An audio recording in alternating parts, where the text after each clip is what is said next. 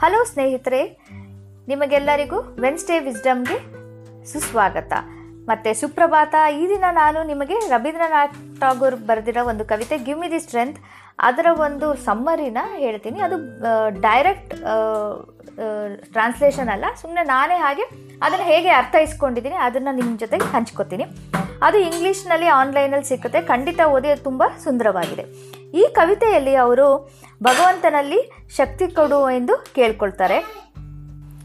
ನನ್ನ ಖುಷಿ ಮತ್ತು ದುಃಖಗಳನ್ನು ಸಹಿಸಲಿಕ್ಕೆ, ಬೇರೆಯವರ ಸೇವೆ ಮಾಡಲಿಕ್ಕೆ, ಬಡ ಜನರ ಕೈಯನ್ನು ಎಂದೂ ಬಿಡದಿರುವ ಹಾಗೆ ಹಿಡಿದುಕೊಳ್ಳುವುದಕ್ಕೆ, ದಿನನಿತ್ಯದ ಚಿಕ್ಕ ಚಿಕ್ಕ ಜಂಜಾಟಗಳಿಂದ ಮೇಲೆ ಬರಲಿಕ್ಕೆ, ಹಾಗೆಯೇ ನಿನ್ನ ಇಚ್ಛೆಗೆ ಶರಣಾಗುವುದಕ್ಕೆ ನನಗೆ ಶಕ್ತಿ ಕೊಡು ಭಗವಂತ, ಶಕ್ತಿ ಕೊಡು.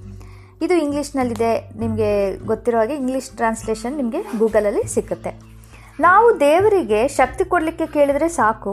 ನಮಗೆ ಇನ್ನೇನು ಬೇಕು ಹೇಳಿ? ಇದಕ್ಕಿಂತ ಸ್ಫೂರ್ತಿ ಮೋಟಿವೇಶನ್ ಜೀವನ ಮಾಡಲಿಕ್ಕೆ ಇನ್ನೇನು ಬೇಕು? ಅದಕ್ಕಿಂತ ಇನ್ಸ್ಪಿರೇಷನಲ್ ಇನ್ನೇನಿರುತ್ತೆ ಹೇಳಿ, ಅಲ್ವಾ? ನಿಮ್ಗೇನು ಅನಿಸುತ್ತೆ? ಈ ಈ ಕವಿತೆ ಓದಿ ಖಂಡಿತ ನನಗೆ ಹೇಳಿ. ಸ್ನೇಹಿತರೆ, ಇವತ್ತಿನ ಸಂಚಿಕೆ ಹೇಗೆ ಅನಿಸ್ತು ನಿಮಗೆ? ನನ್ನ ಜೊತೆಗೆ ಶೇರ್ ಮಾಡ್ಕೊಳ್ಳಿ. ನನ್ನ ಫೇಸ್ಬುಕ್ ಪೇಜ್ ನಳಿನೀಸ್ ವಾಯ್ಸ್ನಲ್ಲಿ ಸೊ ಇವತ್ತಿಗೆ ಇಷ್ಟೇ. ಮತ್ತೆ ನಾನು ನಾಳೆ ಸಿಗ್ತೀನಿ ನಿಮಗೆಲ್ಲ ಅಲ್ಲಿ ತನಕ. Please take care and be inspired ಸ್ಫೂರ್ತಿಯಿಂದ ಇರಿ. ಮತ್ತೆ ನಾನು ನಿಮ್ಮನ್ನೆಲ್ಲ ನಾಳೆ ಮೀಟ್ ಮಾಡ್ತೀನಿ. ಬಾಯ್ ಬಾಯ್ ಟೇಕ್ ಕೇರ್